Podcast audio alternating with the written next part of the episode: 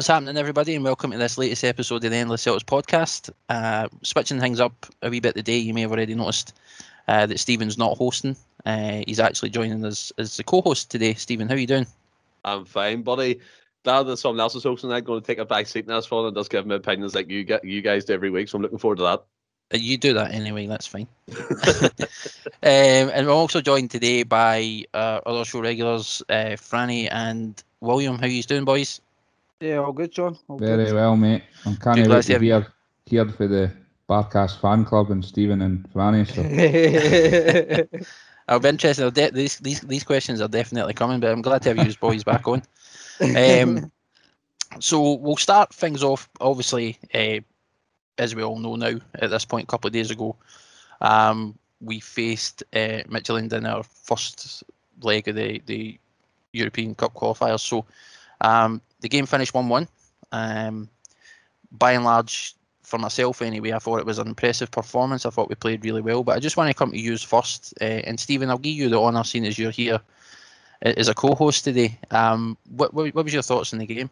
Well, I think like everybody before the game leading up to it were a bit pessimistic in what was going to happen. I mean, we all thought the worst, especially with the kind of kind of stature and the kind of squad that we had going into the, the game. But I have to say, when it started, 20 minutes it took us to get into the game. I thought we were a bit ropey, 15 to 20 minutes in, and then we started taking the foothold in the game.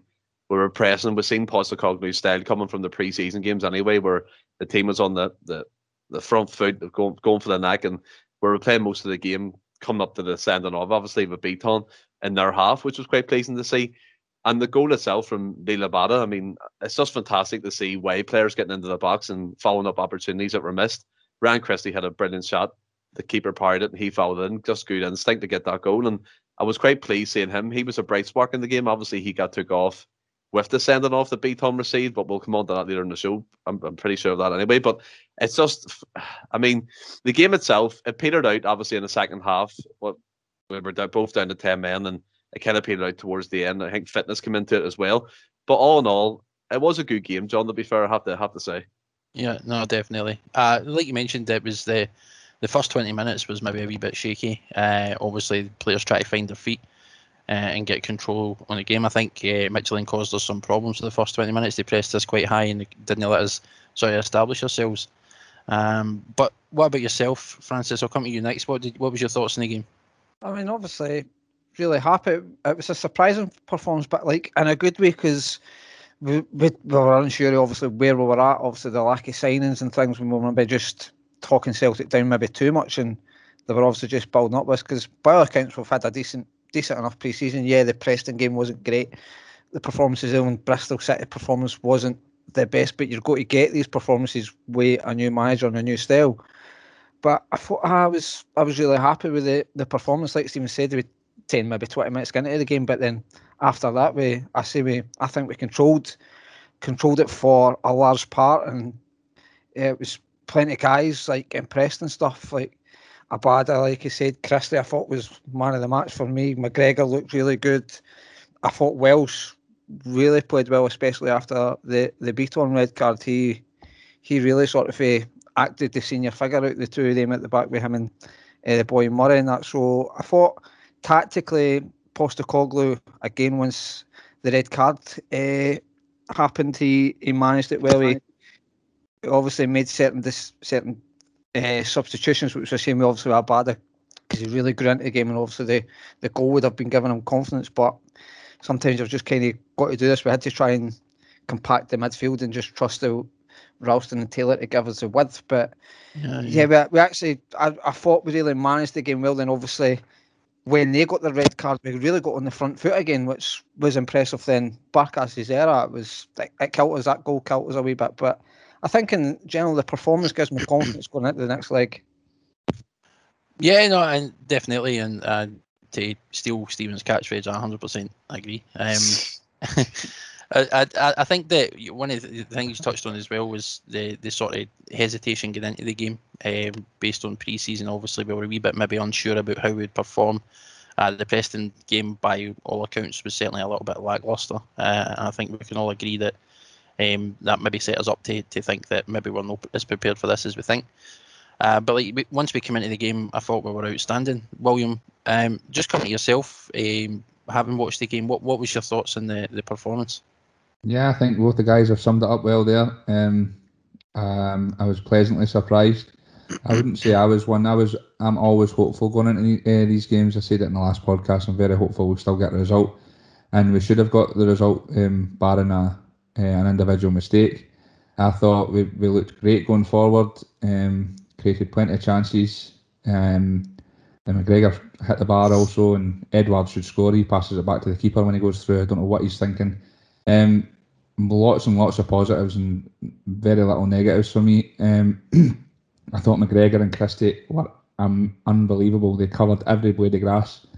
The two of them. And we talk about fitness levels. The two were just they were running all day. Christie and it was in the eighty something minute, and he's he's tracking back from the right wing, um, chasing chasing the winger all the way back uh, into his own half. I thought they two were excellent.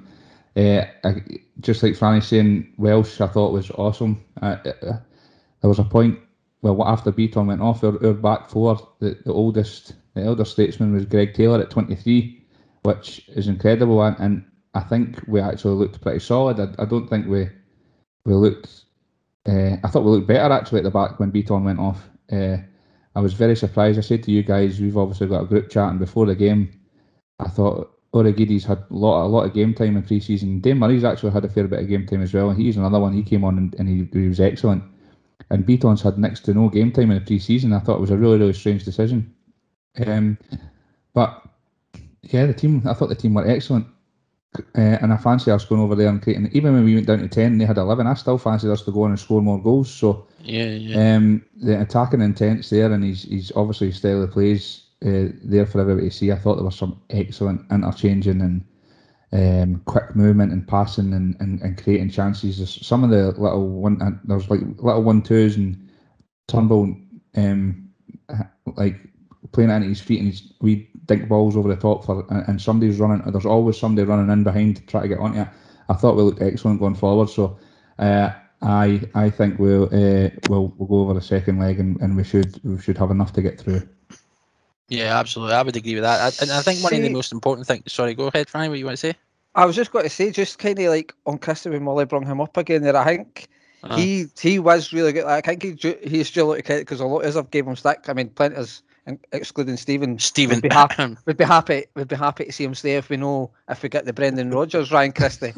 and uh, it was actually like he was played out of position again, probably a more favourable position in the left. But like Wally says, he just it was that engine again, like like he was under Rodgers, just running about. And Aye, running definitely. about. But, but, but he was still good. It was he was not just running. It was good when he was on the ball. I have said in the last couple, I really think we're talking about Ange's style and it's like high intensity, high press, um, non stop. You would have seen it in his um, when he was mic'd up in the in the training and he's like, we don't stop. We'll stop at half time. We stop at full time to celebrate. I think Christie can fit that. Uh, Oh, 100%, I've said yeah. that he he can, he can go all day and he can press all day. Uh, I think he can flourish under. Uh, I think that's how he likes we- playing. I Yeah, if that's- we manage to keep hold of I him, think, and I'm pretty yeah. sure his contract ends the end of the year, get a isn't it? It's not even it's not even mental. summer. It's the end of this year, so No, but I think he's you, you're absolutely right, and I think Christie was incredible uh, in that game. His his movement, he was up and down the park, constantly running, um, and, and it just like you said, he- he's playing into this the whole the Ange's style of playing. It, it seemed to suit him at least uh, in that first leg, and I thought that was fantastic. But you you you did raise a, a, a very good point, and I'm interested to know, Stephen. Um, you've been very critical of Christie uh, in recent weeks. Um, I know that you mentioned in the group chat you were you were a bit impressed by his performance, but uh, what what is it you did you what did you see in Christie in this game that, that sort of is, is it changed your mind at all? Would you would you have him stay? I mean, because you've been an advocate for him actually leaving and his big head and all the rest of it. So, wh- wh- what's your thoughts on him now? If he if he can continue to maintain that performance, wh- wh- where do you see his place in this team? Well, one big difference that I've seen in his performance from the whole of last season till now is effort. There was effort there, and it was it didn't look like it was Ryan Christie Yeah. playing for himself. He was back playing for the team. And I said to you guys in in the group chat, if he could keep that performance and bear in mind, if he wants to stay, keep him and give him another contract. If he if he is going to produce that level level of performance, I mean, there was times when he got into the box from a couple of Abada crosses into him, and he should have scored one of them. But again, he was getting in positions. Do you know what I mean? And, and I like seeing that. And as William touched upon, he Yeah. was tracking back, he was moving around the pitch. I thought him, Turnbull, McGregor were fantastic. And I know you're pushing me on an, an answer for Christian, and we kind of a bit, bit 50-50 here. I'll, I'll be saying like if he gives us that performance week in week out, and he's committed to Celtic and not looking to move away because he's, I mean, that's um, he's close to like the likes of Christopher Ajer. He's just left at Brentford, and he's probably thinking to himself he can do that. But and it's a hard one as well. Six months left on his contract. Is he playing himself into the shop window again for another move? And that's been that's hypercritical there. But in his performance, I did think he was excellent, one of the best performers on the pitch. I think see, Yeah. just to touch on that as well. I think it's pretty telling that he played. Um, if he, I think if like I are, if he was on his way, then Ange's already said I'm not interested in people that don't want to be here. The fact that he's played in that in that game uh, points to me that, that he's in. He might be in talks talking about extending his stay. Otherwise, why would the big Ange bother? We've seen it with Ajer. He's not even had a sniff in pre-season. No, no. If you don't want to be here, away you go. Christie's So, been on uh, about it. So definitely. I think that one one of the things that um, regarding Christie anyway that we need to be mindful of is like you say, he's got maybe a year left in his contract. So if he is buying into this, I think it's paramount we do tie him up because even Stephen, you made a good point there that if, if he's playing this way to put yourself back in the shop window to make a move, we need to capitalise on that by making sure we've got him tied down so that we can get the best deal possible for him. Um, ra- rather than risk, risk losing them in six months' time to a pre-contract or whatever the case may be for nothing. I think his actual, I think his actual contract runs out in December, Aye, January. I think it is. Oh, aye. so he's already at that stage, but aye, yeah, Yeah. well, there you go. It, it- I think it's paramount then. If if if, if he's in Ange's plans, um, then I- I'm pretty sure he's agree we need to tie him down to ensure Yeah. that we, if, if he is still looking for a move and he's playing himself into the shop window, that we capitalise on it because Yeah. at this current point in time, especially with performances like that, we're at risk of losing them for absolutely hee haw. Um, so the match itself, and, and you touched on it perfectly. Uh, I thought we we played absolutely incredible football. And, and bearing in mind, this is still early days. I think that one, this is a kind of style that we enjoyed watching, um, and that that we are going to enjoy watching throughout the course of the season. But see, in time, once this style clicks, I genuinely think we're going to be getting teams absolute fits or the park because I don't think they're going to be able to cope or keep up. Um, but one of the turning points, obviously, in the game for us, uh, and I just want to come back to to some of the flashpoints of the game, if you will. Um, just come to yourself first, William. Um, we'll start with the first uh, pivotal point, and that was Bitton's red card. Now, bearing in mind, he was already on a booking. Uh, the boy, uh, Anders Dreyer, has tried to pull the wheel uh, out of the referee's eyes. He's had a dive in the box. I think they did they not call it. I believe they maybe even called it offside prior to that. Um, Yeah. But either way, uh, I'm sure the Dreyer's boy got booked for diving anyway. Um, but so there was absolutely no need for Bitton to react the way he did. What what was your thoughts on, uh, first of all, Bitton's performance up until the red card, and then his reaction for the red card and the position it put us in? Uh, well, his performance, first of all, he, he, looked a bit shaky. To be fair, we all know it's not his position. He's been played there plenty, but I mean, if you, you you only need to look at the first booking, and it's a midfielder's tackle all day. He's never winning that ball. Um, I don't know why he's he's uh, he's jumping into the challenge there rather than stepping off. It's not as if it's uh, he's on his 18 yard box and the boy's going to turn him. He's he's pretty much near half. So that was a silly silly yellow card to give away early doors anyway. Um, the second is just absolute stupidity, and he's it's just at times he's a liability with, with, stuff like that. The thing for me is he's, he's probably he's, that first eleven. He's one of our most experienced players. Um, Yeah. He should be leading the way, and if anything, it was actually the young. It was the younger. It was Stephen Welsh was the one that was leading the way. At McGregor, again, like I say, was excellent. I think he's really taken this captaincy on, and he's we, we've ta- talked about it before, and he's not a leader in the sense of Scott Brown, where he's he's harassing and shouting and screaming at everybody. He's he leads by example, and he was absolutely Yeah. superb. Yeah. But um, I there's no. I mean, we know this, especially this day and age in football, you can't raise your hands. Uh, I know he's not done much to him. He's put his put his finger on his head, but you just can't do that. And uh, It's the contact. It's the, the, the fact that he actually put, like you say, he Aye. put his finger on him. Aye, That that's that's blew up. I mean, getting in getting in his face a wee bit and maybe moaning at him for doing, for diving and re- like reacting like that. Maybe obviously the, the heat of the moment's got the better of him. Aye, but the it problem was is the contact. problem is John. See see if it's a penalty, fair enough. You can go off your nut, but he's not. He's not even gave a foul for it. So why are you acting like that? Just laugh at the boy and go, "What you doing?" He's uh, it was uh, he could have cost us he could have cost us big. But I did have fears, but like I say, with, with the sending off straight after, but I thought we were still in the ascendancy and we looked we looked great. We looked uh, we looked like we could score more. But uh, just I like I say, he's meant to be one of the most experienced guys. Just uh, silly, silly, silly. Yeah, definitely. And I like you say, his, his experience should have come into play, and he he's he's obviously showed a bit of hot headedness.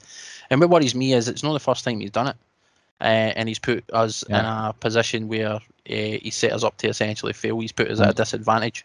By uh, the, see the previous time he's well, obviously we're talking about uh, the the Rangers the game Rangers that we, game, yeah. he sent off. And by the way, it's like that first booking that I was talking about the other night. Exact same. That's the exact same position uh, he's in ah. when, when we played the Rangers as well. He's not. He's no. He's never a centre half in a million years. He's a midfielder. Um, his positioning's not great, and uh, he, he gets us in trouble and gets himself in trouble. Uh, a lot of the time, they get in behind far too easy when he's playing. Yeah, definitely. I, I mean, I, I definitely agree with that, and I think that for me, anyway, uh, and this might be a bit of a strong uh, statement to make. But for me, that's that would be his last in a Celtic jersey for me because you can't afford players to be reacting like that for needless stuff and making challenges like that. Like I said, it's not the first time he's done it. He's got a history, not just in the Rangers game, but he's he's got a history of getting himself into trouble and getting booked for for stupid tackles. And like he says, we're playing him in a position he's no a natural. Like I mean, fair play to the guy. He's he's he's set him up. He, he's playing where he's asked to play, but it's not his natural position. That's um, the thing. Frank, I, I think if you're playing him centre mid, he'd probably do a job, and he's a decent mm-hmm. squad player, but he's never ever he's never a centre half in a million years, and he's never ever going to be our first eleven quality. It's because we're we're a bit lacking in depth now. Yeah. I think he would do a job midfield, but he's like, if we had a decent bid for him, I wouldn't I wouldn't be opposed to him going. Neither. I'm the same. Uh, what about yourself, Franny? What again? Obviously, as William touched on, his initial booting, uh, and then the the reaction after the the Dreyer's dive. W- what's your thoughts on these performance and, and the reaction?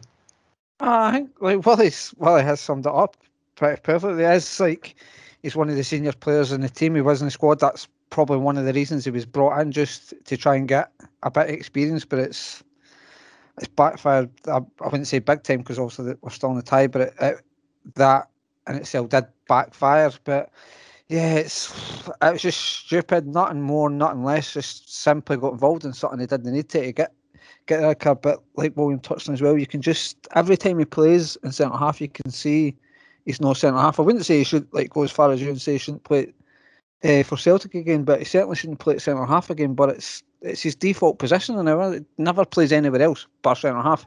And he's never on the bench. He just seems to be in the team. But I mean, he it was a wee bit unlucky in the sense that the guy was pretty much back in Denmark. He was that far offside, but so we're, we're unlucky to the extent that uh, VAR isn't involved. But yeah, it was just it's it was Bitton just having one of the wee moments again. It was just silly. Yeah.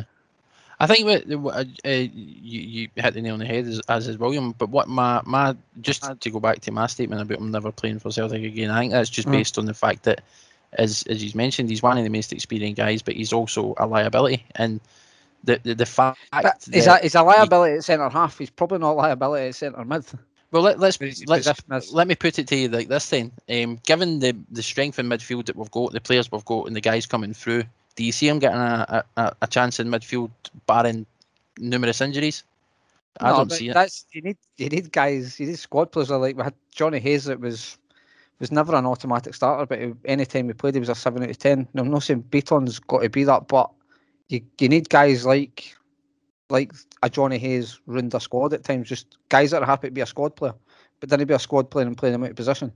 But so that's what I'm saying. It's like he's no as it stands at the minute. I can't see him fitting into the midfield setup. We've no, enough players I, in midfield, enough depth in midfield, and he's a liability at centre back. So you, you uh. ideally you're not playing him at centre half either, which leaves him what no, I'm not saying he should. I'm not advocating for him to stay. Like you said, if a bid comes in, I'd be happy for him to leave. But it's. I would just say if he was ever to play again for Celtic, as long just he shouldn't he play again at centre half. Play him where he's meant to play. That was always mean. Uh, if you're going to play him, play him where he's meant to play. Fair point. Fair point. Um, and what what about yourself, Stephen? Uh, obviously, as, as William and Franny have touched on, um, he, has been played out of position. He's a liability at centre half, um, and his reaction was ridiculous. What was your thoughts on it? I think that this whole centre midfield debate needs to be put to bed because Bitton for the last five years has played as a centre back for Celtic. I can barely remember him playing a game of centre midfield, and he's been a centre back for five years, and he's going to stay that way. He's not going to be converted back up to mid, mid, midfielder again. I think you're right, John. He won't get in that battle anyway. There's too many quality players in front of him. But in regards to that game, William said brilliantly there at the start of the show that it left Greg Taylor at that point being the most experienced player within the, the back four or back three at that time when he got sent off. Bitton was pl- trusted to play and being an experienced player and show the likes of Welsh, Taylor, Ralston, who don't really have as much Euro- European experience as him, how to play the game, talking them through it. But it's them rash moments, and you, William said it brilliantly. He caught in the same position that he did against Rangers, booking, and then he reacts to the, the dive that is Andreas Dri- Driver, did you say? Yeah. Dreyer, I think his name is. I Dreyer, yeah. He dived in the box and it wasn't given as a penalty, it wasn't given as a foul. It was just play on, get on with the game. And it's just obviously your emotions are pent up, obviously getting fans back in the ground and might have pent it up as, as emotions kind of emotionally. But I mean, it was a stupid reaction, putting your finger in anyone's face, especially poking him, poking him on the head, which he did. And European football is totally different from SPFL. European referees see that as a, a red card or, or, or, a second booking, and rightly so. And I'm, I'm much agreed with yourself, John. I don't think he should play for Celtic again. I don't really see the need for him. We should be replacing the likes of Bitton now with, with new players like Urhoghide could have played centre back. Um, Dane Murray, who was far better and far more composed than Bitton was. Bitton played about in total 20 minutes on the pitch because he was off 10 minutes with a head knock, came back on and he done that. You know what I mean? So yep. for me, Bitton shouldn't be anywhere near Celtic not anywhere near the, the squad, but starting an important game like that is sole purpose for me, this is going to sound harsh, is kind of helping Abada settle in. Okay, fair point. Um, I mean, you made a lot of good points as well, and I'm surprised you even agreed with me on some of them, which is with the norm. But um, obviously, one of the the other flashpoints was Dreyer again, who uh, was the original culprit who who dived uh, looking for that penalty.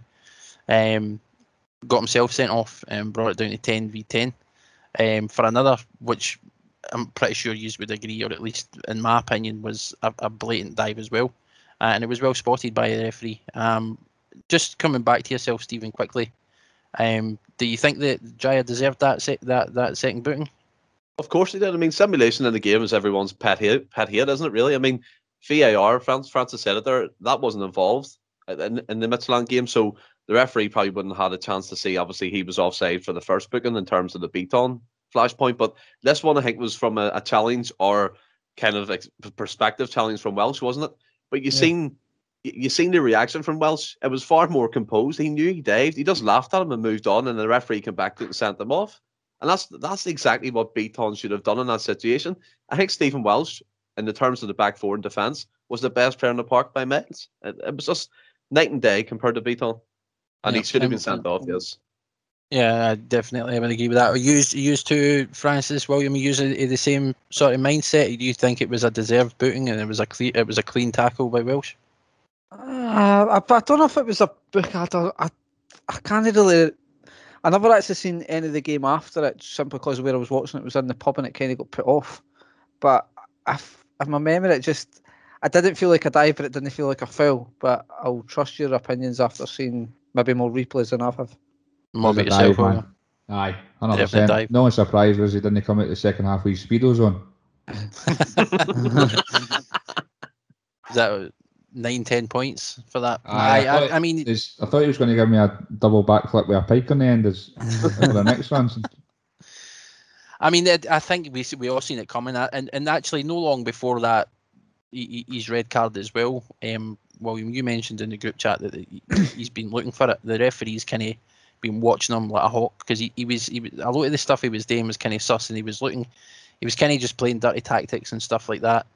Um, so I mean, I, I definitely think it was deserved, and it certainly evened the game up for us, um, bringing it back down to ten, which I think it was uh, something as well that if Bitton hadn't got yourself sent off, then we would have been in a position with extra man. Uh, and given the way we were playing, I think with the extra man, we would have absolutely annihilated them. Personally, I think they wouldn't have been able to cope with, with us having an additional player on the pitch playing the way we were playing.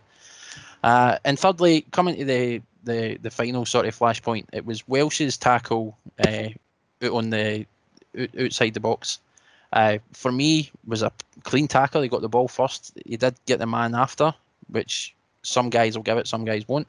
But for me, it was a clean tackle and it shouldn't have been a free kick. Uh, but then there's the free kick itself at that angle, um, and I can't. It was the, the Brazilian boy that took it. I can't mind his name. Oh, Um, do, do you remember? do you- who was it? Evander or something. Evander. Evander. Aye, Evander. Um, obviously he he just went for goal uh, at that angle, which itself was crazy because normally you just try and float that into the box and, and and hopefully one of your guys gets ahead on it.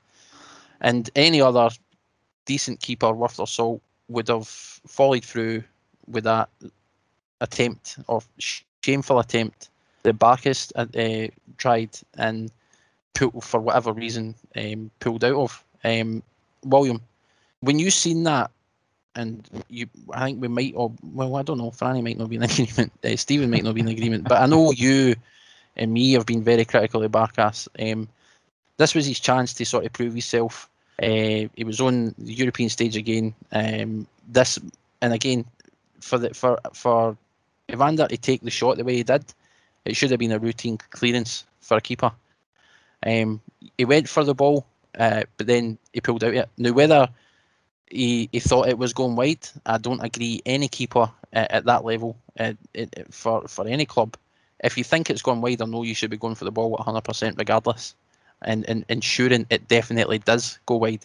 None of this just letting it go because you think it's gone wide and then ending up penalised for it. But he, for whatever reason, pulled out of this. Now, whether that was the case or, or maybe he just shat it, which is what I'm, I believe. I think he's got paper wrists, and I think he, he, he just he- I don't know if it was fear or something that, that got him, but it, he just didn't look sure, uh, and he pulled out of that save. What what was your thoughts when you seen him um, pull out and pull his arms back, uh, and then that ball hitting the back of the net? it's unbelievable. Um, first of all, I agree. I don't. It's, it's never a foul. I know in this day and age, it's it's if you take the man at all, it's. But ten years ago, that's an absolutely wonderful challenge, and uh, I thought it was harsh on young Welsh. Like I say, he was. I think it was his best game in a Celtic shirt. I thought he was absolutely, absolutely amazing, an absolute warrior. Um, with regards to the uh, free kick, I mean, he's just he's the it's the boy's obviously short in confidence. To be fair to him, right, I'll, I'll- I'll put some of the positive stuff out there first. I thought he actually started the game no bad. Um, he looked decent with the ball at his feet and stuff like that. And but um, I, I to- it's just I, I don't even there's not even words to describe it. John, you're bang on. If if he thinks that's gone wide, he should still. It's that close to him, and there's I don't think there's many anyone anywhere near him to challenge him. He, he could actually head it away. It's that the ball's that close to him. And still, he could have caught. He could have caught it he could have caught it. He could have headed it. He probably could have taken it in the Punched chest and away. four keep off easy. Had I that don't, I don't time. know if he could have caught it, but uh, I'll let you find. I don't think he could have caught No it. I'm sorry, Franny. I cannot agree with you there. He could catch that, no bother. He actually, he's, he's got his hands right there there. and he The pulls his hands. I, I agree you should save it. it. I agree you should save it, but I don't think you're catching it. You should be parrying it away. I'll say that Yes, much. right. I'll let. I'll, well, I'll leave it to the fucking Barkas fan club then, because I don't see why. honestly, can I see why you keep arguing against this guy's I'm, case? no, I'm just. I'm, I'm, I'm worst actually. Well, I would I'm honestly say argue. I'm not going to argue for his case. So he's. Uh, oh, yes. I don't know how I you, am. you can't. Franny, you can't, Franny, you can't Franny argue. contradicting Car- Carty at it again. No, I'm just, He's- no, just being realistic. You can't awful. argue when a keeper's made a howler. I'm not going to argue for a keeper making a howler. But it's, this is this is never there's, there's there's never been one positive performance from him in a Celtic shirt, and I know Yeah. it, there's a number of factors that it could be, and I mean like I know people argue for him, but he's he's just it's just not good enough, and it's cost it, like that one mistake could cost us money going into Champions League, and it's an individual mistake, and he's not he's just not good enough. It's not good enough for Celtic. We should be looking elsewhere. Um, it's I mean it's bread and butter that if he's not catching it and he can't catch it, he should be punching it. It should be. It's just. It should never be a goal for there. Never. Never in a million years. Yeah, I definitely I, I agree with that, and and, and I, I think you're right in saying that uh, he's just no good enough for this level, and there might be underlying factors, whatever they may be. We've touched on it before. It could be an issue with him settling, it wouldn't be the first time players have came here with a reputation and no and no being able to perform, um, for whatever reason. But I mean, I've I've seen and not just for guys like Franny and Stephen who will come in just a minute. But when when people and other Celtic fans I've seen say it as well that it deserves a chance. I he's had enough chances for me, and and that performance. Uh, uh, William, you mentioned that he started the game all right and he seemed comfortable with the ball at his feet. I think that some of his passes were questionable at the back. He was a bit unsure, a bit hesitant. Some of his clearances were to nobody. They were just some. I I even remember a couple just going out.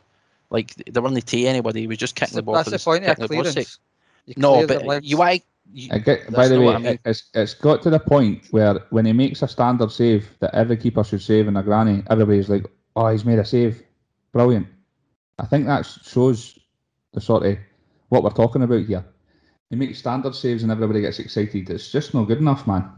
Nah, yeah, I, I, for me, he's had enough chances, and I, I just don't think he is good enough personally. Um, but Franny, but this is your opportunity to speak on the Barca situation. Um, obviously, you have been kind of an advocate for him in some senses. Um, what's what's your thoughts on that particular moment, that free kick, uh, and the save, or rather the lack of, It was a safe we've had to be in this topic chat today.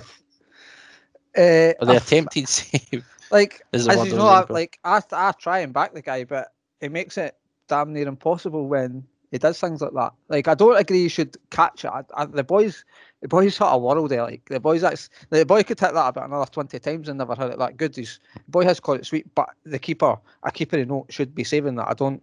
I, I'm not trying to defend him in that sense, but he can't take away for the strike. But any keeper, I don't care who you're, should be saving that. It's the fact that it's the manner it's that it's went and it's an issue again. It's it looks clear as day that he pulls his hands away from it, and the only sort of backing I can try and say for him is like say like has he has he thinking it's going wide, and if that's the case, he's really his awareness of where he is in the goal is miles off. Then he's obviously no aware of where he, where he's actually standing, but.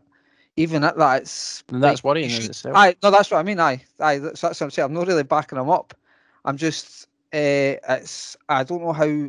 I agree you should be dealing because there's too many boys in the road. The way the boys hurt it, it could get a touch and he'll be nowhere near it. But the things happen. A keeper can't deal with that if it gets touched. But I think the, the way the shots hurt, the, the type of free kick, you should always be ready to try and make some save. They generally always will, even if you're whipping it in and not necessarily shooting. They'll go to the back post. It's got to come towards you. They generally don't uh, go away out. There was never, there was no way that was ever going wide. So he's, if he's thought it was going wide, his his awareness is his awareness off. So it could just be a confidence. It could just like everything's gone for him. Like I just, as I say, I try and make a case for him, but situations like that just make it damn near impossible. And it's you're trying to go back to situations where you're going, oh well, he done this good, he done this good, but the, the mistakes he's had totally outweigh. And it's but I tried to do a wee bit sort of a research on ways, Celtic and stuff to try and make a case for him. And like I found some mad f- facts which I would I would possibly question. Like he's he's played 23 games for Celtic and had 11 clean sheets. How I don't know.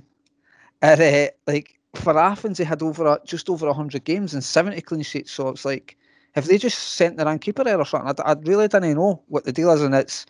Um, honestly, I don't think I'll be him. For, it's um, I'm firmly, well, not I wouldn't say firmly, not backing on. I'm call, I'm I'm calling bullshit on that 11 clean sheet stat right now.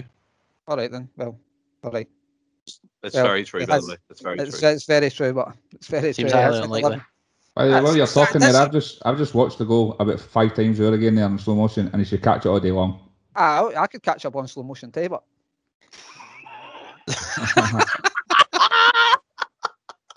Well, Ah, watch it, watch it, watch it, and fa- watch it fast as well, and you'll see you Ah, should well, catch he it enough, absolutely Franny, rifles it. I'm, I, I'm, I'm, I'm, a, rifles, it's not. I He agree doesn't that- rifle it, Franny. There's no way he rifles it. I'm sorry, man. It's that- not. I mean, he it's, had it's the not. I'm, well. not, It's not a not, world day. I'm, I'm not sitting here saying Barkas shouldn't have saved that. I'm saying he should have. He should have stopped it going out. I just didn't believe he should have. I, I don't think it's easy to catch it. It's not like it's just a floated and cross. The boys It's rattled not it. a in. world day strike either. Ah, well, I bet the boy does it another 20 times and doesn't put it in that corner. Well, I bet he doesn't have 20 times and keeper saves it. I probably, a keeper should Barkas save it. I said that. I say I probably wouldn't save it. No, I probably wouldn't. No, I agree. Probably wouldn't. I just think Um, now we've all had a laugh. Maybe Athens should send the right Barkas. here.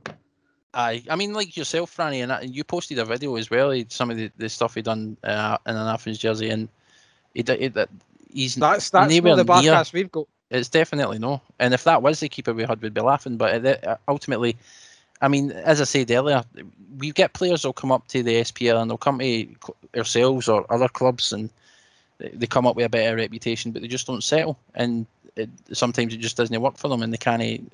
Maybe it's the pace of the game. Maybe it's the, the noise, the, the the fans, the lack of fans. It could be a variety of different things. But just for me, I think it, his, his chance is gone. Um, but Stephen, you have probably been the biggest advocate for Barkas on this podcast, um, and you've backed him numerous times and, and said that he deserves a chance. Are you still in the same sort of frame of mind after that game? Are you still do you still believe he, he deserves to be part of this team?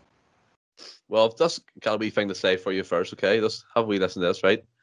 Now, this is the direct quote from the internet, so it goes like this Put right, your wait, right wait, wait, wait, wait, wait, wait, wait, Your wait, right wait, hand out, your right hand in, and shake it all about. You do the hokey cokey and you turn around, and that's what Barkas is about. Yo! I love it. I, I genuinely believe, right? That's John getting ruined cut. John ruined that big time for me, but sure. I genuinely, I genuinely believe Barkas will be still Saudi number one Christmas time. Don't care what any of you say. I do believe it. I think that the free kick wasn't a free kick, as you said. William Stephen Welsh was an absolute warrior all night. Best man on the pitch for me in regards to of a defensive sense. A uh, couple of interesting things about the free kick. Er- Erik Sviatchenko danders over to Evander, whispers in his ear, slow walks away. Two seconds later, send it back in that. So obviously he's told him to test the keeper because again he has that reputation as a, as a keeper. He's kind of shaky, which is understandable. We've all seen it last season, but I, it's hard. It is hard to make a case for him. I, I do agree. It, it, it is hard, but you have to look at it like this: we've shelled five million pound, million pounds on the keeper. Athens number one was Greece number one for a while there, obviously until he came to Celtic and kind things kind of went wrong for him. And in an Athens jersey, jersey, he was brilliant. He was in that team. He, they played us, they knocked us out of the Champions League. And the key difference is he had a back four in front of him that was settled, and they were absolute machines. The two centre backs for the Athens that night were unbelievable, unbelievable. We don't have that. Maybe he has no trust in who's in front of him. Never mind the centre backs have no trust in the keeper. I don't. I mean, Barkas can't go from five million pounds to Dwarf Silts. That I, I can't. I don't buy that one bit. And I would take Barkas all day, every day on a on a Sunday, especially over Scott Bain. He is trunks. I'd, I'd see that argument that Bain's better than Barkas out the door. No chance. I think Barkas, regardless, Celtic aren't going to ban our keeper, and this whole sentimental bullshit around Fraser Forster will bring him back because he can stop a goal. He will not suit the stain of Ange Postecoglou. Not a chance.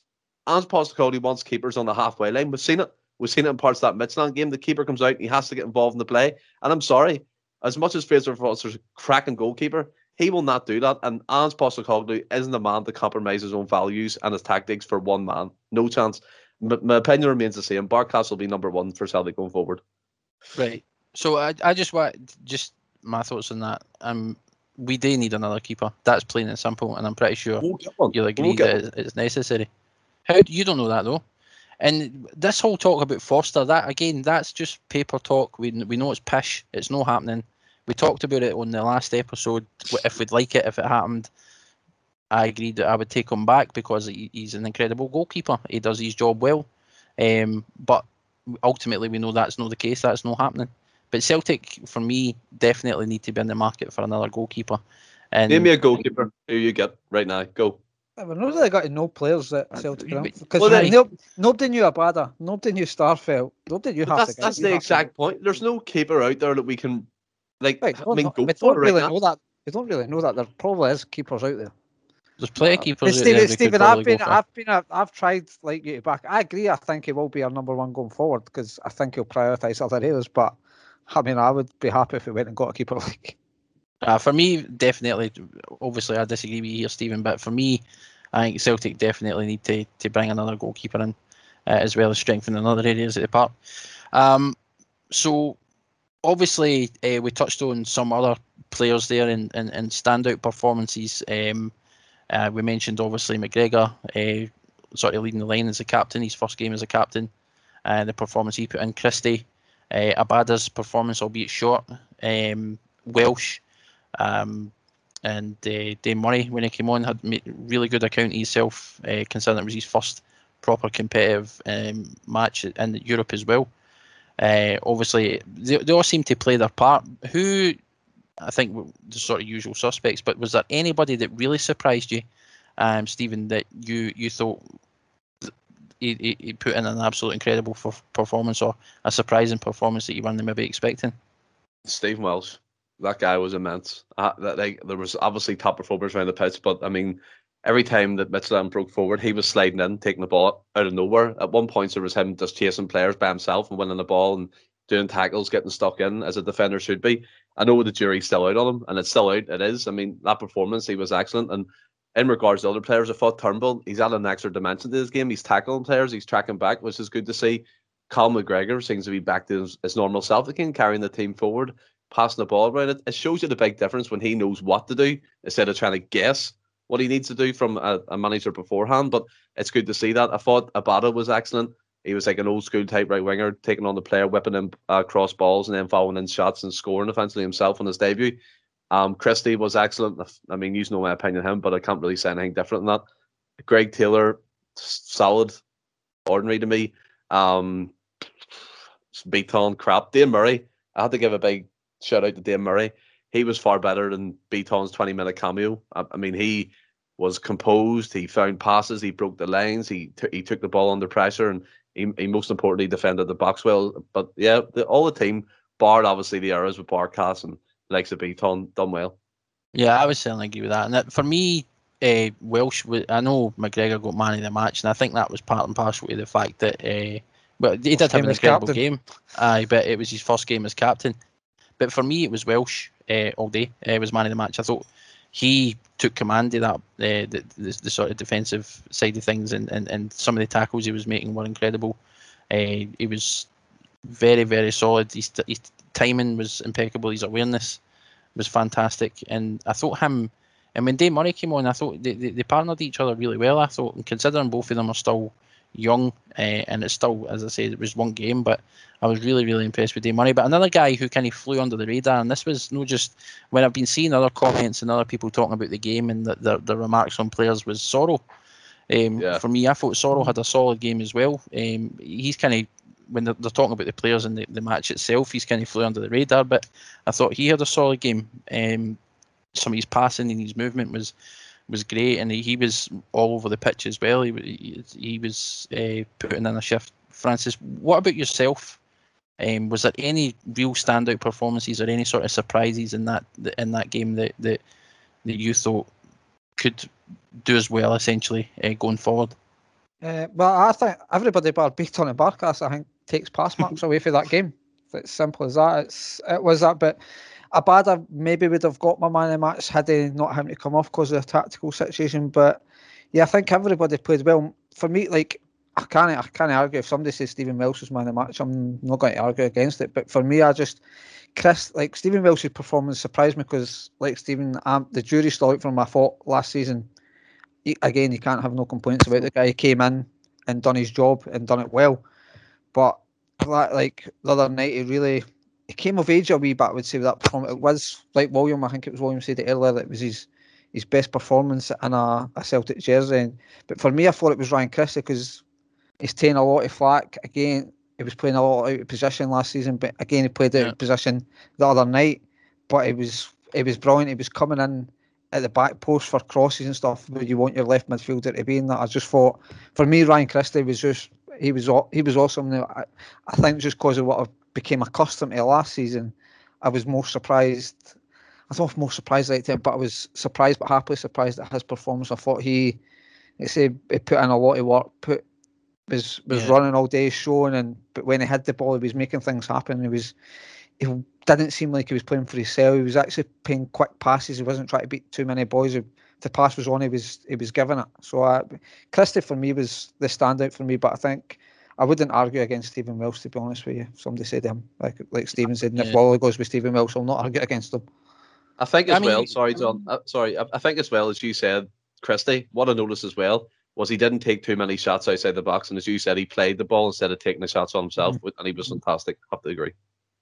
No, I mean absolutely, and I think you, you it's hard to disagree with Christie if he, he got man of the match as well because again I thought he put in a phenomenal performance and this is a as well mentioned earlier this the Rodgers Christie uh, as the guy that we we all loved, uh, and it, was it was fantastic for us at that period. And if you can get that sort of that that form back, then he's an absolutely an asset, and losing him would be quite a bit of a hit. So, um, William, coming to yourself, obviously we've touched on now a number of players we thought were standouts in that already. Um, but was there anybody um, that had played that game like you like the other the same question I've asked the other guys that stood out to yourself that you thought are, are going to do as a do as a, a eh, favour going forward in terms of do you think any of them can cement their place in the team?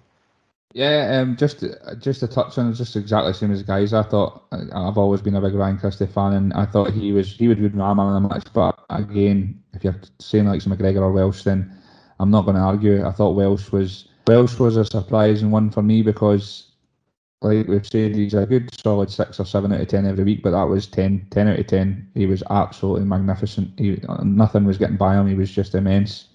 Uh, like I said, he's unfortunate with that foul as well. It's never a foul for me. Um, but if you're talking about who surprised me, Dane Murray definitely surprised me. I thought he came on and he was superb as well. Won a couple of challenges and he did.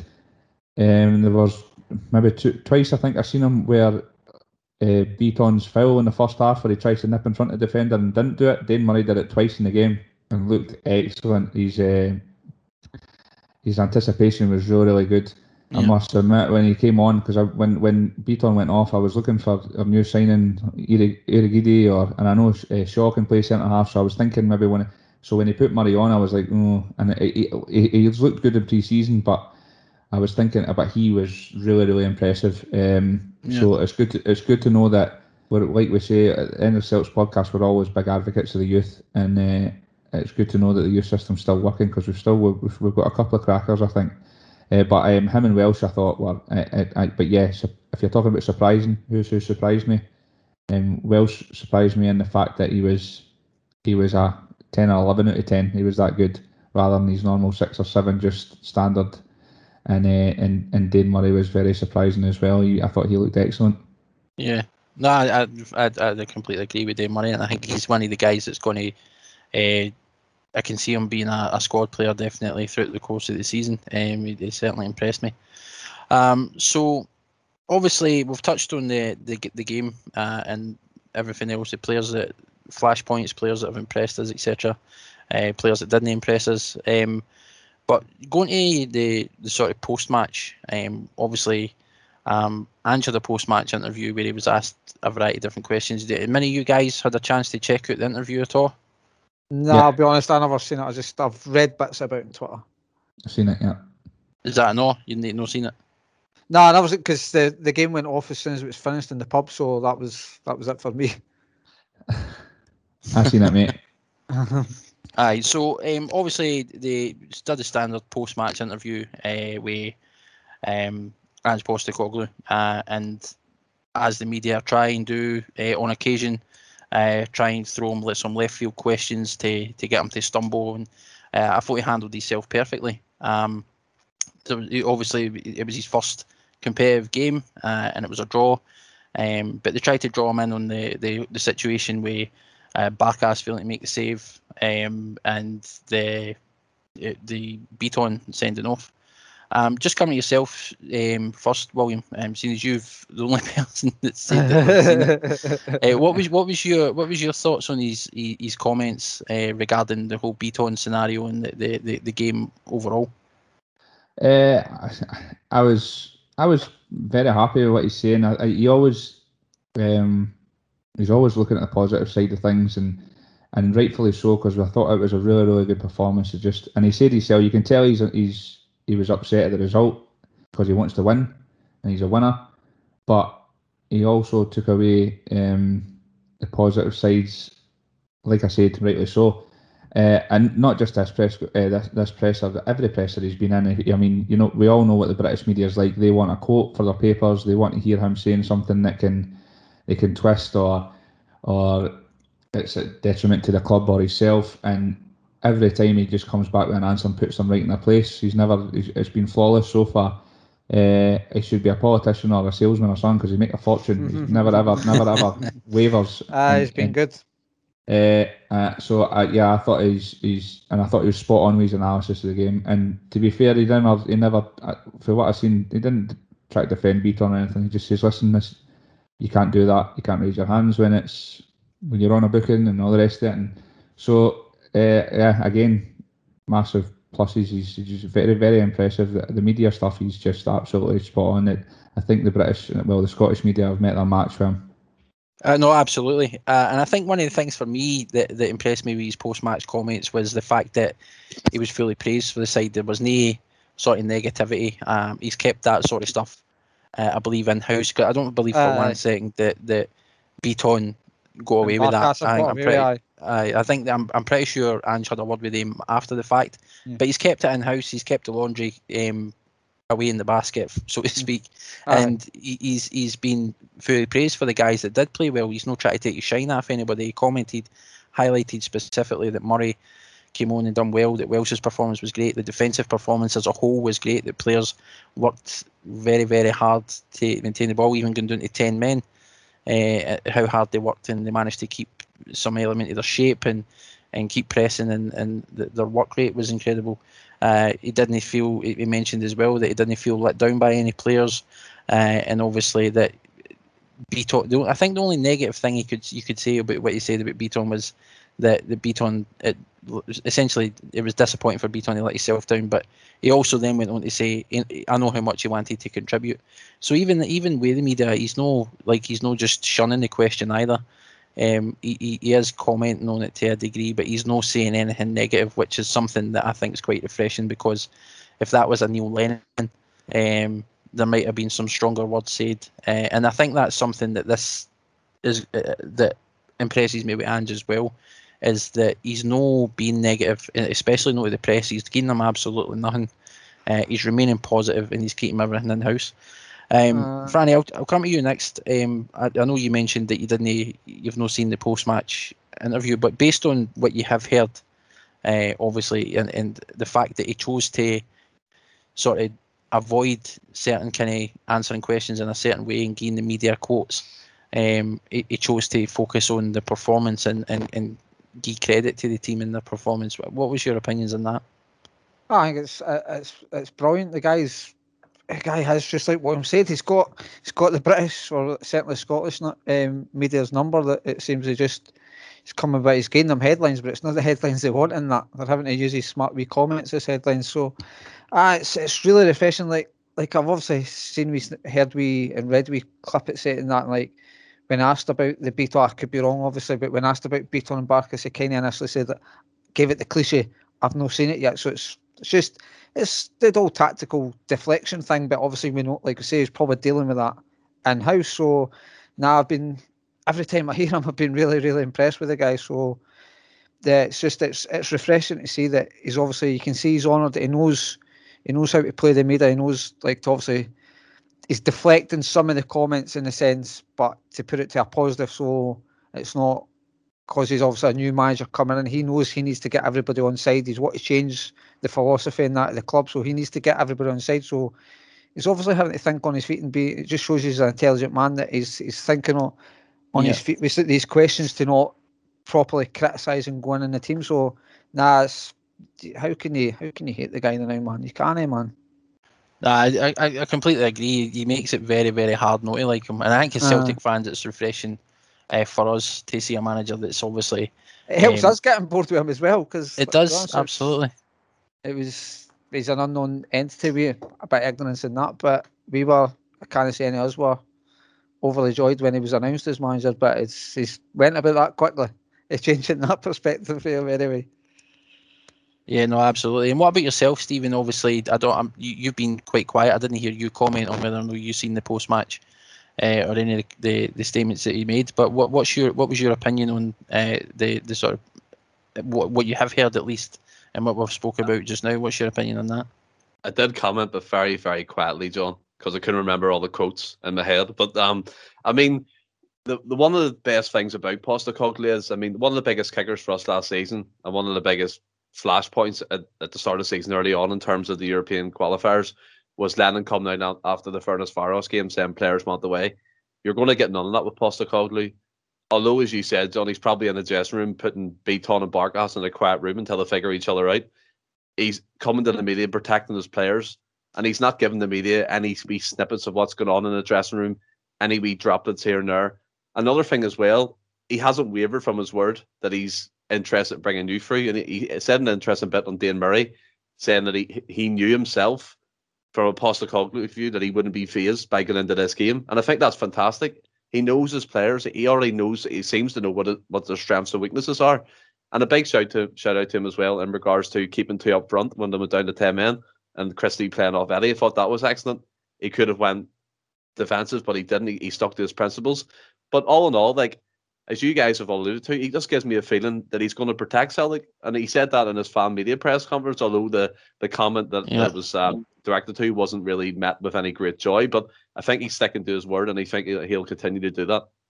Uh, no, definitely, uh, and I think one of them. I'm going to read this quote because I thought it was a fantastic thing from, and, and re- again refreshing to hear him say it, uh, because he's also taking accountability. So uh, there was one point, obviously, during uh, the sort of post-match um, press conference uh, where he, he, he, highlighted and he, he came out right and he said it specifically. We weren't well prepared for tonight. Um, we've had so many disruptions in pre-season for a number of reasons, and we've literally had essentially one full training session with this group of players. Uh, and for them to put the effort in that they did tonight was something special. Um, there was a number of them who probably weren't even ready for 90 minutes. Uh, and it's his, he took responsibility in saying that it's his role to try and support them and try and prepare them the best he can for what's in front of us. I haven't done a great job so far, to be honest, because of the disruptions we've had. We've eight more days, and I feel confident with preparation and the spirit we have, we'll put in a good performance. It's on me. I'm the manager of the football club, and I'm the one that takes responsibility providing support for the players and staff. And if things aren't happening, it's on me to make it happen. Uh, and then he went on to say that there's obviously plenty of positives uh, and things like that. And he, he, he, essentially commented that he guaranteed uh, they'll never be that ill prepared again going forward. Um, I'm not sure if you, you boys took note of that, but William, did you see those comments? What what was your thoughts on him when he came out and he was that honest with the media uh, and the fans and letting them know it's on him. He knows they were all prepared and it's not happening again. Uh, superb. If you're a player, obviously it takes a massive weight off your shoulders. But that's as a manager, that's that's your job. So uh, I think that's the comments are fantastic. And if that's the and, and that's the thing, he's only been in the door a number of weeks.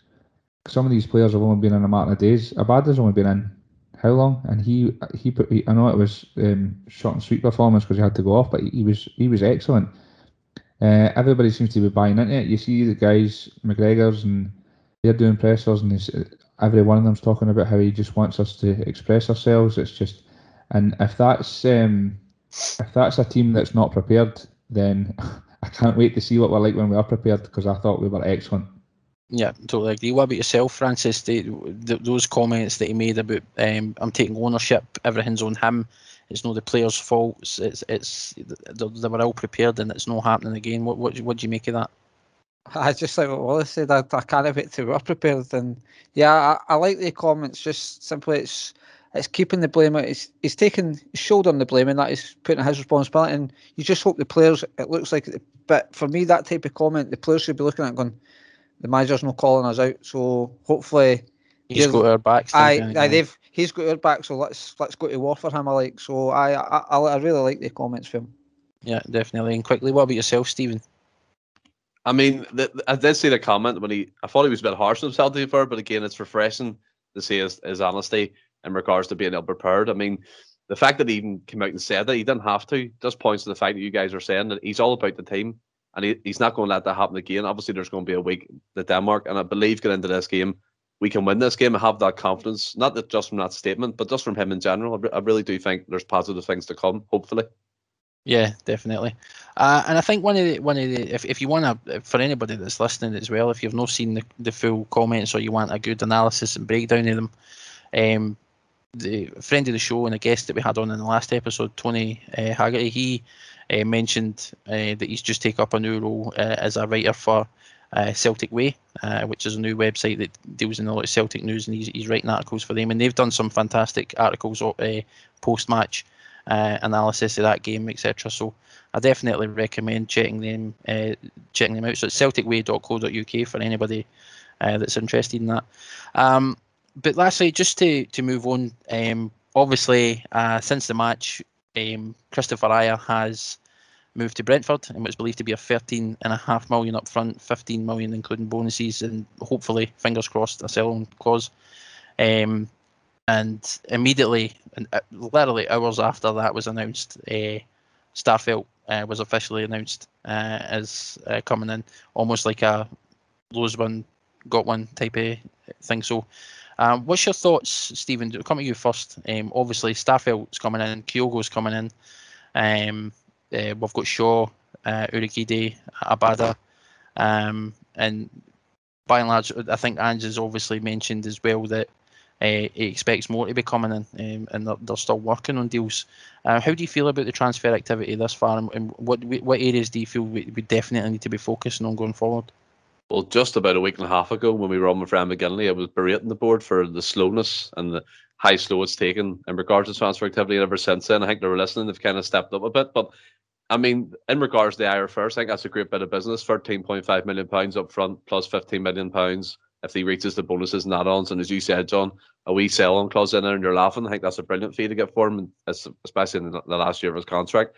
Starfelt, as you said, it's one in one out scenario. That's a direct replacement for him. I do believe that we need another centre half in there for just the added experience. Urhoghide, Welsh, Shaw can play there. Bitton, I don't think will feature much going forward.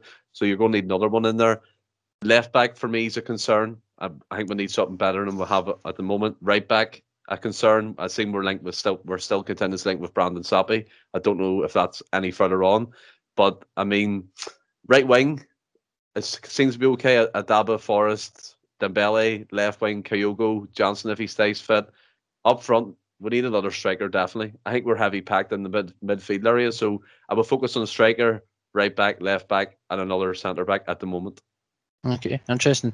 Uh, I would agree with most of those myself. Uh, I think a left back and a right back um, are priority number one.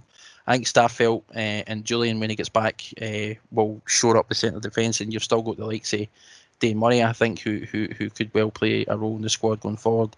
Uh, and Welsh, again, if, if, these are the kind of performances we're going to get him, he was solid towards the back end of last season uh, and showed that he's capable at that level as well. Uh, I think we're all right central defence. Midfield, I wouldn't touch central midfield anyway. Uh, right wing seems to be um, okay at the minute. So I'd, I'd, for me, it would be left back, right back, uh, a left winger, and, and another, a goalkeeper. To stress this: a goalkeeper uh, and and another striker. Because I mean, you're still possibly losing Edouard and yeah. there still seems to he's still linked to other playing. Brighton's the latest one that he's he's been linked to. Um, but um, I still still appears to be at least on the face of it, Francis, a number of positions that that still need strengthened. Um, what's your thoughts first of all on the transfer activity since we last sort of discussed all this? Um, Starfelt coming in, Ajer leaving, and in what areas do you think we need to strengthen? Well, obviously, I'm I'm happy with Starfelt coming in because the longer it kind of went, it seemed like it was not going to happen. I thought it seemed like maybe that was holding up the Ajer deal was as maybe getting the replacement. So I'm happy with that. Then also excited to see the, the Japanese boy. I'm not even going to try and say his second name. Because I'll end up, I'll start sounding like Stephen. Oh, uh, I have you know, I have you know, I've mastered that name. well, you can wait. Just before you continue, uh, what's his name, Stephen? Kyogo Furuhashi. I mean, I'll trust you. I, I can, uh, but I'll, I'll take that. uh, if I've to kind of answer your question as the status quo where we are considering Edouard is not away yet and Christie who seem like impossibly and Cham who seem like the three most likely to leave if they are going to leave. But if if I've got the team as it is now, I would I think we still need a right back, possibly two. But I'll not be greedy, we'll just take one. I would like a left back, but I would I can accept with Taylor going forward uh, I think maybe a left winger. Just I know the uh, the Japanese boy can play there, but uh, I think he might play up front as well. But yeah, a goalkeeper as well. I would have maybe said a central defence until Murray the other night. He really impressed me, so I think we might be okay with him. So yeah, probably for me, a, a goalkeeper, a left back, and a left, a right back, and a left wing.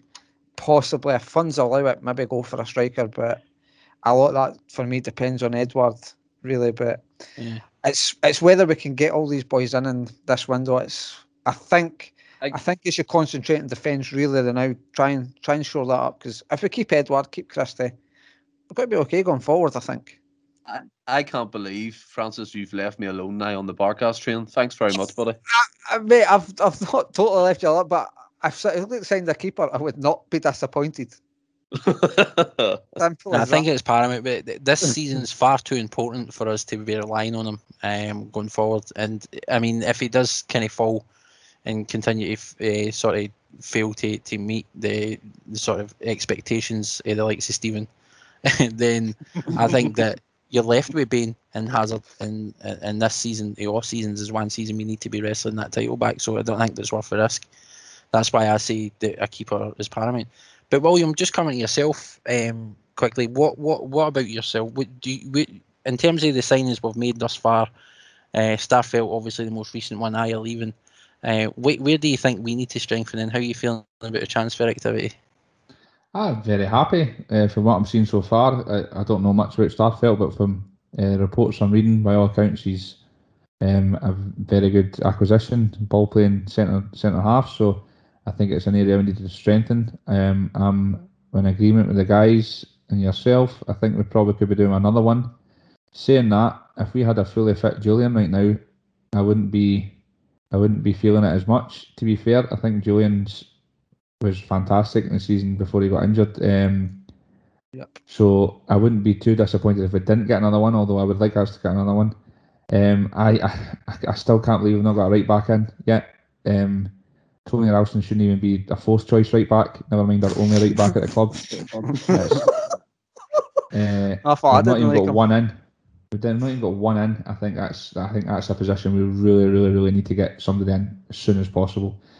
Um, especially in this uh, the way Ange likes to play. Uh, I, like as much as I'm not a fan, uh, his pre-season he's been fairly solid, and I thought the other night he actually did okay. But every time he got down, I don't think he got across in the box. Um, his was blocked every time. And saying that, I like I, I like Taylor, but he- his final ball was dreadful the other night as well. He kept overshooting it and stuff like that as well. So um, I'm like you, John, at left back. I like I, I, I think we can be doing better. We should be getting another left back in, but if we don't, I think we've got two decent left backs there. Uh, we need a keeper. Keep him right back from the other two. That's paramount. I think midfield we're pretty well stacked. I'm very happy midfield. It- Um, I'm banging on about Shaw in pre-season, and he didn't even get a look in the other night. And the three three centre midfielders were excellent.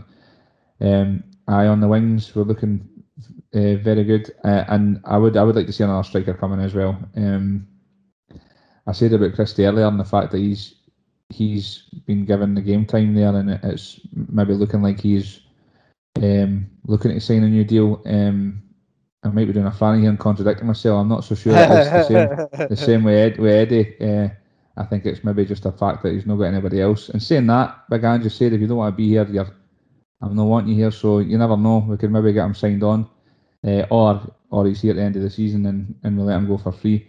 But I know I'm pretty happy with the transfer activity, barring the fact that like I think if we got a very very if, we got a good right back in and the window shut, I'd be fairly happy. But I think we need two or three more in. Yeah, I definitely agree with that. So obviously, I think we're on agreement that there's still a couple of areas, especially the sort of right back, uh, and I think we're overwhelmingly in favour of a goalkeeper. Um, and coming in as replacement. three, three to one now anyway. I think Aye, we've done- uh, see, to be fair, uh, I think it's just, and it's similar to last year. We were raving about the window last year, but I think it's more the fact about the players we've kept. I think there was rumours that there was rumours that Calmac was going and uh, like Turnbull was on fire and stuff like that, and Aye, we it's were worried talking about Eddie going and Christie going. And so I think I think if we keep hold of these guys, which it looks like we could be doing, then it's going to be a fairly successful window. If it's Totally not, agree. and and a couple of these guys go in the next few weeks, then we're really really struggling. We need That's to a get different, or that's a five different bodies argument. Eh? aye. Yeah. uh, so um, almost uh, getting towards the end of the show, and it's been quite a, a long episode this one, uh, and I appreciate obviously your guys' time uh, and everybody that, as well that's stuck with us and, and, and still listening. I, I just want to quickly touch on. We've obviously got another friendly against West Ham on Saturday. I'm just going to come round to each, each and just I'm not going to bother with lineups of that. Just give me a quick Good, 'cause result. I've What you think? just give me a quick what you think the result's going to be, Stephen. Two all, two each. Branny, I think a, a, a two-one to Celtic. I think they'll get a win, but William, I'll go one each. I don't think we'll play. I don't think either team will play. uh, I don't know. strong, Strong, strong team, sides. aye. So. aye, I'm in agreement. I think it's going to be a a, a draw. Uh, it could be a scoreless draw for all we know. I, but I don't think, especially given No, the fact that again, given that, that it's on the eve the the second uh, leg for Midtjylland, I, I can't see us putting out too strong a team or, Yeah. or asking the boys to work to the extent they did uh, against Midtjylland in the, the first leg. So uh, I think it'll be a draw as well. Um, I'll just say nil nil for the sake of it. Mhm. Uh, but guys, that's the end of the show. Um, thanks uh, again for, for joining me uh, and coming on and sort of chatting with us. Stephen, thanks for being a, uh, my co-host for this episode, let, letting me take the reins. I can't know believe it's- you're not letting him away with the quiz, man. You're letting him away with the quiz. Listen, I, I, it's because there's three years. I, he, he- he'll get his come up and he's he's, he's got it coming. He'll be on as a guest again, uh, and he, he will be given a and it'll be a it'll be a, a quiz where I'm going to just throw left field questions at him. I want to see. I can't wait to go video because I would have loved to have seen that Hokey Cokey um, on. on Aye, that I don't know what that was about. I know. I'm leaving You it better- in though. you- That that You better that's, stop that, that. I've got, You're I've not got I'm not, back. I'm not. Listen, I've got you've back. embarrassed Mark actually yourself. sings a song about him. I I, know I, wa- I wanted him out after that. that's watching. You that's definitely getting left in. You can you're you're, you're on your own there, kid. It was no Stuart Love it. Armstrong, it was no Stuart Armstrong song. That's all I'm saying. No. Eh, but aye, guys, that's us wrap up. Uh, for everybody as well that's listening, um, thanks for the continued support and continue to obviously check us out. Everybody that's checking us out, all the new subscribers, if you're a new listener, uh, thanks again for the support. Just all we ask is that if, if you're listening on YouTube, uh, just hit the subscribe button, the wee bell, so you get a notification every time an episode comes up. Um, and leave us a comment as well. Let us know what, what you think about the, the Midtjylland game, the Barkas, Bitton, the player performances, the signings. Just get involved because we we will we, we check the comments regularly and we all sort of engage with, with the comments as well. So we're, we're happy to do that if want to leave us some some comments in the, the on the YouTube videos. Uh, a couple of other things just coming up uh, quickly. Um, we are moving to video. Uh, that's definitely happening. It's just a matter of when. Um, so that keep your eyes peeled because our faces will eventually be filling your screens uh, at some point. Whether that's a good thing or not uh, Uh-huh. is, another question entirely. Uh, and we may be moving to a new format as well, but I'll leave that under wraps in a minute. Um, we can touch on that. I'll let Stephen announce that as and when it's ready. Uh, but thanks again, uh, guys, um, for joining me. Stephen, for, for letting me take the reins. Um, and for everybody uh, that's listening, um, thanks again for your time. And until next time, Hail, hail.